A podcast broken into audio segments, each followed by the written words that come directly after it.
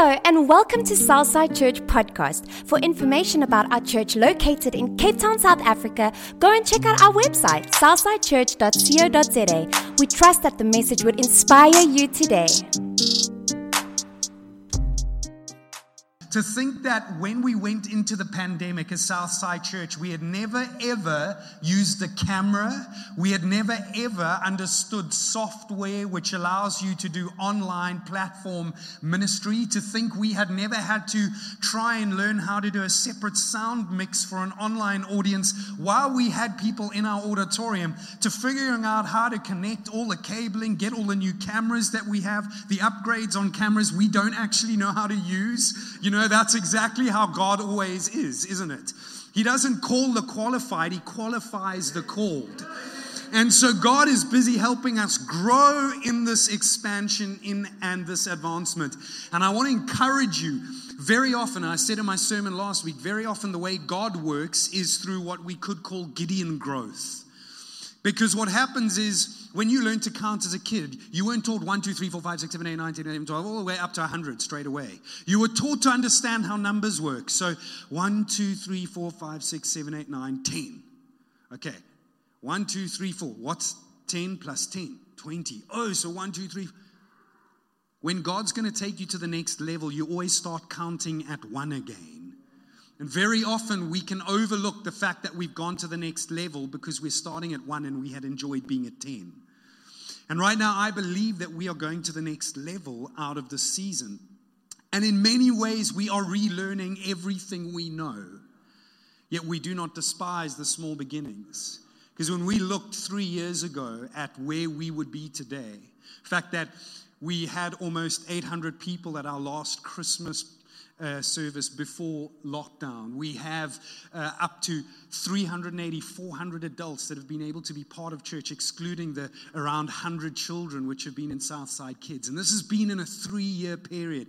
We've heard stories, and in fact, as part of today, we had testimonies, four people that were testifying, each one, one of them about how they came to know God in personal relationship through Southside Church, one that was going to testify about how they began finding freedom and being given permission to deal with some junk in their lives that they had buried for many years. We were going to share a testimony about an incredible woman that walked in this church in the middle of a sermon I was preaching about Jonah. She was lost, didn't know where she was going with her life, had made decisions in her external world, trying to deal with her internal issues. And at the bottom of that robot, felt something tell her, turn your car around and drive to that church with the upside down eye.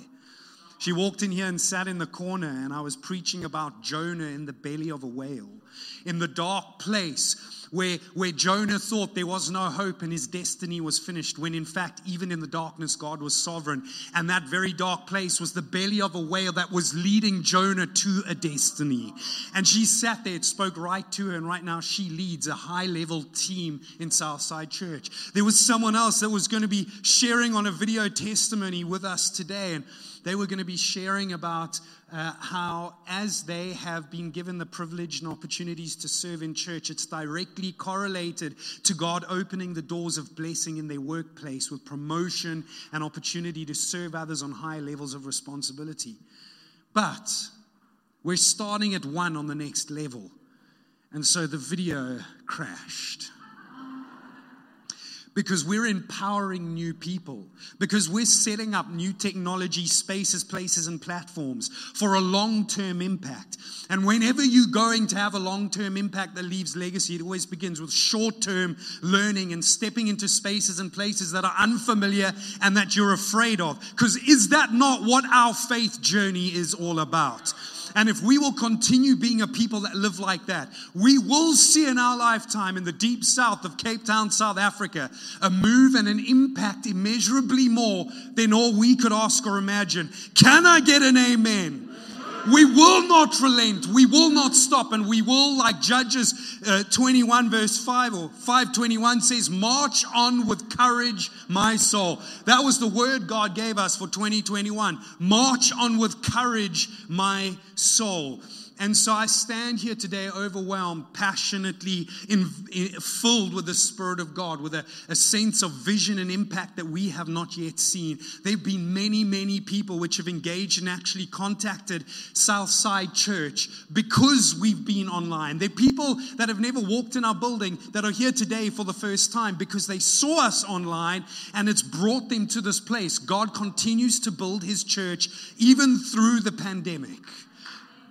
And we are part of that, and that is beautiful because here's the crazy thing. If Jesus says, I will build my church and the gates of hell will not prevail, and you are the church, it means his purpose in your life will still prevail even through this pandemic. And so today I want to speak into vision for 2021. And we're doing this very differently. I mean, suddenly the video's not working. We planned it, it's all been, okay, what are we going to do now? So, so, so everything is different in everything we're doing. And no one has ever led through this. So no one can give you a book with the five points to having your breakthrough. We need to be hearing God and trusting Him. And so for us today, our vision 2021 is very different to the usual. It's not a big, loud, bling vision full of lights and smoke. Yes, we've upgraded our our facilities. But that's not what our vision is about today. And I'm going to share more about that with you as we go into this together. And so I want to ask you a, a question. Have you, and I, I, need you to be honest here, and guys, I know this is the worst. This is where like your wife like wins. It's like with the GPS when you say you don't need it, and then eventually you lost, and they say, I told you. Well, have you ever gone to the shop and bought like a a, um, a, DIY furniture kit, okay? So something that you had to build. You know, you buy it in a box, you take it home, and then you must fit all the bits together. And you went home and you're like, I don't need to look at the instructions. Okay, and then you start building it, and you get to like the last few things, and you're trying to shove it in, and you're like, no, this isn't right. And your spouse is looking at you like that. And you had to you had to disassemble everything you did, and you needed to rebuild it correctly based on the instructions. Can I ask you if there's anyone out there that's done that? Can I have a raised hand? If you're with us online, put up an emoji hand right now. I've done that, and it's the most humbling thing when your wife looks at you and then like pulls a funny face or whatever it might be. And my wife doesn't do that because you know she's a pastor's wife. Not don't even call her a pastor's wife. My wife is my wife. Okay, but but she doesn't do that um, because I don't let her know I built it without the instructions. So when I go and I say it didn't work, I, I just go. I'm just going to quickly undo this because I, I just but, but, but, but I admit that I've done that before. There have been times in my life where I've assumed I knew how to build something, only to realize I had to disassemble the whole thing, look at the instructions, and start over. And I have a confession to make that, that I've got stuff to disassemble personally in my life, which I thought was right, but need to start rebuilding as I follow Jesus. And recently, and over the last uh, while in my own life, I've realized there are things I've built and believed and thought were right, even in my walk with God, that I've had to go back and disassemble and put together in the appropriate uh, um, uh, ways that God seeks me to do so. And so vision has started becoming clearer for me in my personal life as much as it has for us and our communities and, and who we are as followers of Jesus. And, and, and as I slowly become clearer on vision, I'm seeing more clearly the purposes to which I and you have been called, as Paul the Apostle describes in Ephesians 1, verse 18, when he prays for the church and says, I pray that the eyes of your heart may be enlightened in order that you may know the hope to which God has called you, the riches of his glorious inheritance in his holy people. So, Paul prays for us here, the church, that our hearts would see. He prays that our hearts would see. Because true vision doesn't start with the external eyes on your head, but the internal eyes of your heart. That's where vision begins. So, uh, and this year, because of that, we have sensed that our vision is focused on you as an individual person and not an external project that needs to get done. We're like, God says this year, you're not going to make your focus on an external project that needs to get done, but you're going to make the focus on the people. This year, our vision is about us directly. Because true vision doesn't start with the external eyes on your head, but the internal eyes of your heart. And we see that Paul described in his prayer, he, he, he said, Your heart has eyes and the ability to see hope and the purposes God has for your life. That's what Paul was describing in his prayer. Your heart has eyes and the ability to see hope and the purposes that God has for your life. But this requires that those eyes of the heart are enlightened. And the word enlightened in the original Greek means reveal. Ladies and gentlemen, I would like to reveal to you something that every single one of us would love, something of great value and worth, something we would enjoy, would give us a sense of of, of completion or, or celebration. So, ladies and gentlemen, behold,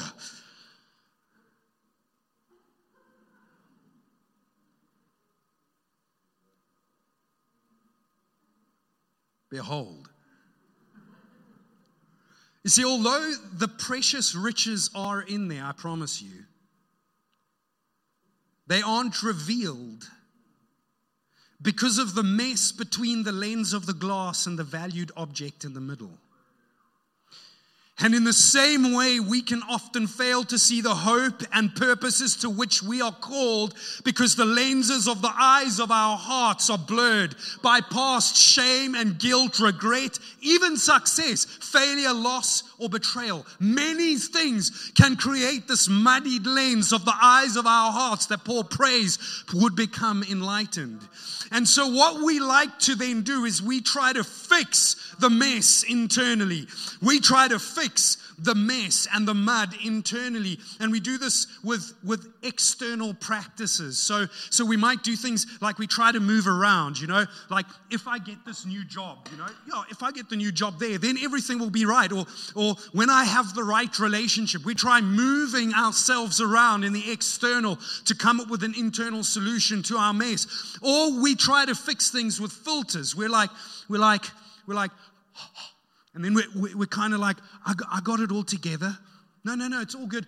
I've got nice things, you know, I'm, I'm sorted. I, I, carry the look. You must check my Instagram photos. I'm popular. My performance is noteworthy. We live from the outside in instead of the inside out. And as Christians, this is one area of our lives where there needs to be a lot of disassembling and rebuilding, guys. Because there are so many followers of Jesus walking around like this with eyes of their heart in the dark.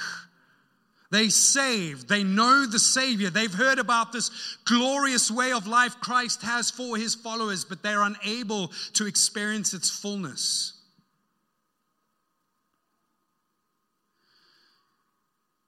We need to do a lot of dis- disassembling and rebuilding. There are many followers of Jesus with eyes of the heart that are in the dark. Now, the evidence of this is seen in how we endure in seasons where the external things we relied on in order to fix our internal mess are taken away. This pandemic has done that.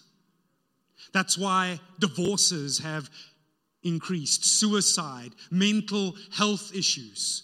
Because there are a bunch of people not surrendered internally to God with the eyes of their heart, but striving externally to try and fix everything from the outside, and they're even losing the control and power to do that. So, may I ask you and I the question today who are you when your internal well being can no longer be defined by the conditions of your external world? What has this pandemic done to us? What has it done to you? Where has it shaken you to the core?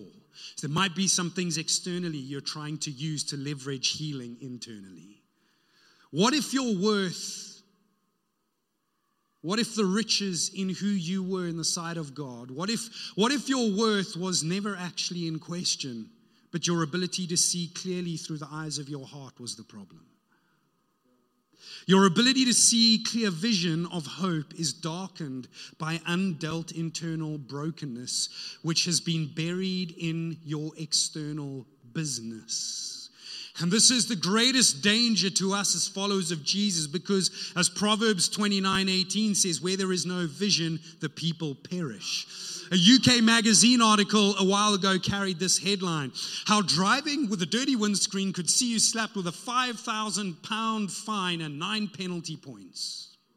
And then it went on in this article and said, Not having clear vision is in low sun situations is a really serious issue being a follower of Jesus and not being able to see clearly through the lenses of your heart is a really serious issue. And I believe that many more followers of Jesus have perished in their devotion to God's call, not because of external circumstances, but the internal mess mudding clear the vision from the eyes of their hearts.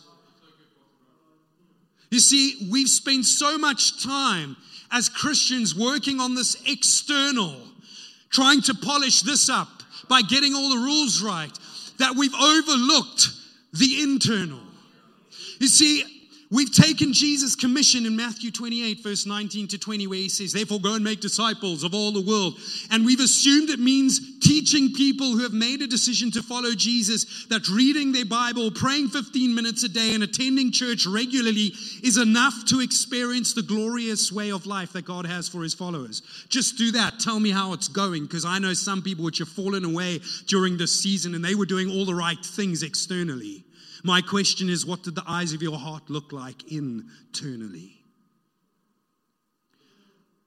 Problem here is that we focused more on behavior modification, aligning to religious practice, than to transformation through a living relationship with Jesus, who said in the great commandment of Matthew 22, verse 37, Love the Lord your God with all your heart. Heart. Heart. We've made our walk with God more about what we do externally with our hands than how we love internally with our hearts. But Paul the Apostle, who wrote much of the New Testament, discovered that everything driving his life externally was determined by his spiritual condition internally. And he says to us in Romans 7:23, I'm not really the one doing wrong. It is sin living in me that does it. The external starts with the internal. External, external behavior modification has in many ways distracted us from focusing on the important journey of internal transformation. And our vision this year is to change that. We're going to disassemble some of the ways we have thought in the past. And um, we want to begin rebuilding our approach to ministering to others by allowing our behavior externally to be birthed out of who we are becoming internally. I need you to hear this. We aren't saying do what you want. We're not saying, oh, God doesn't care what you do externally. We're not saying that. But we're saying instead of assuming our internal condition is determined by our external uh, behavior, we're saying actually our external behavior should be birthed out of our internal uh, being. And as Christian professor and author Dallas Willard said, the most important thing in your life is not what you do, it's who you become. We want to rebuild our approach by allowing our behavior externally to be birthed out of who we are becoming internally. And 2 Corinthians 5:17 reinforces this approach when we are reminded when someone becomes a Christian he becomes a brand new person inside. He's not the same anymore. New life has begun. It's about who we are becoming through the transformational work of the Holy Spirit in our salvation.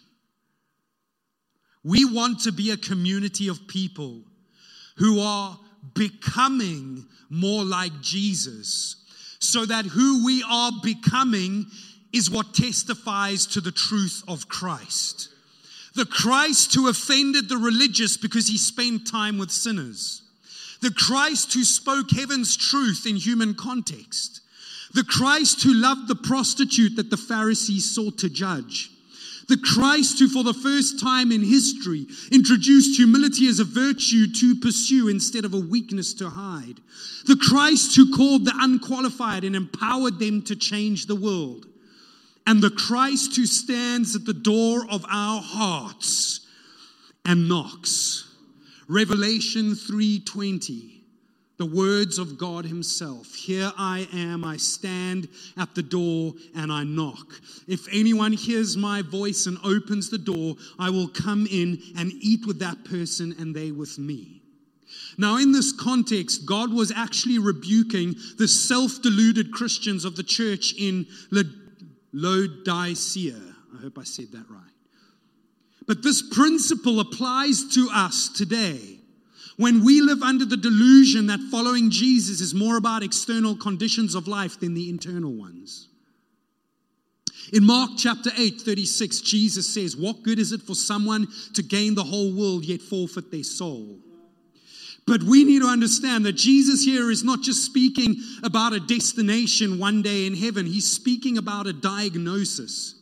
For the person who is unhealthy internally, not even acquiring the whole world could produce satisfaction. How many followers of Jesus are living forfeiting the fullness of Christ's desire for their souls because they so caught up striving to try and get religious rules right first? Jim Carrey famously asserted a quote that I've said so many times when he says, I think everybody should get rich and famous and do everything they ever dreamed of so they can see that it's not the answer. But we got the answer. it's the one who stands at the door of our hearts and knocks Jesus. You see, we may have invited Christ into our lives but have we opened the door to let him into our hearts? Jesus, today I confess you, my Lord and Savior. We come to church, we how far has Christ been allowed into the depths of your heart as he knocks on the door? Psalm 51 17 tells us, The fountain of God's pleasure is found in the sacrifice of my shattered heart before him. God, I went to church, read my Bible, and prayed. I suffer with depression. God, I don't want you to see that, so I'm just going to keep this door closed. You know, at home, that one room we all have.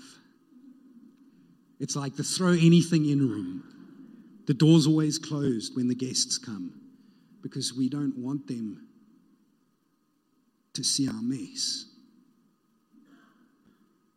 Jesus wants to open the door full of your mess. Because, contrary to the weight of religious rules that expect perfection, his word tells me that his power is made perfect in my weakness. The doors we hide behind are the places Jesus comes to heal. Because as we let Him in, His perfect love drives out fear, and His presence brings freedom. And then we begin to see through the hearts that are healed. I can see I am worthy. I don't live for love, but I live loved. I'm not the one that's betrayed perfecting religious rules, but I am his beloved. I don't fight for a victory, I fight from victory. Because the eyes of my heart are clear. Southside Church, through prayer, God's word, our engagement and connection with our eldership, we believe that this is what we are called to do in leading our communities to the feet of Jesus, who came to seek and save the lost that we are called to approach, engage, and introduce others, both Christians and those far from God, to a transforming new life in Christ. We're called to invite people on a journey of transformation, both those that don't yet know Jesus and those that do. Because that is what it's about experiencing the journey of an internal transformation. We want to lead and live from the inside out. We want to obey the command of Jesus to make disciples, but healthy disciples who sustain their course through a healthy heart, as to hear the words of their Maker one day declare, Well done, good and faithful servant.